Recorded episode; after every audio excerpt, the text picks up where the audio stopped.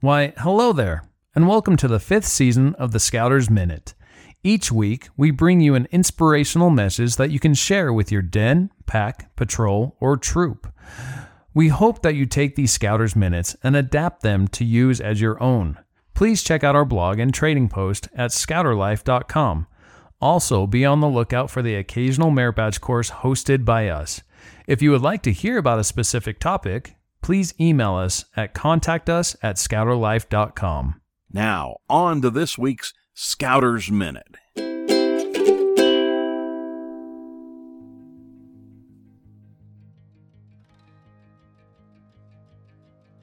The past couple of weeks, my daughter and I have been tumbling rocks using her rock polishing tumbler she received as one of her Christmas presents this last year.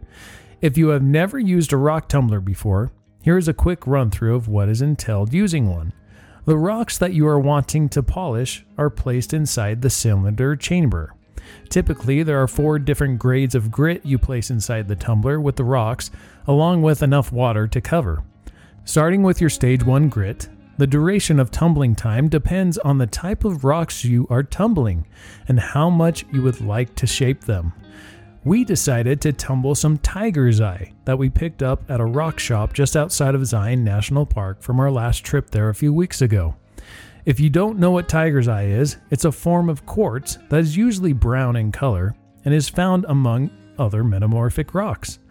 The pattern of this rock, when held up to the light, resembles that of a tiger's eye. The piece that we picked up from the rock shop was a single piece that was too large to fit within the opening of the rock tumbling cylinder.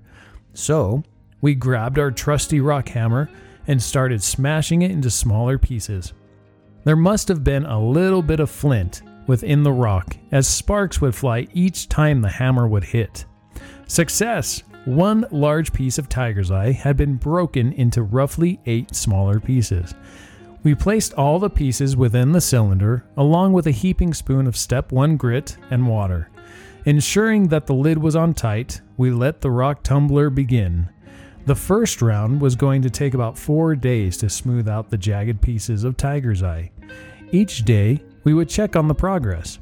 It was amazing to see the transformation of sharp edges being smoothed out and rounded as we eventually put them through step 2 and 3.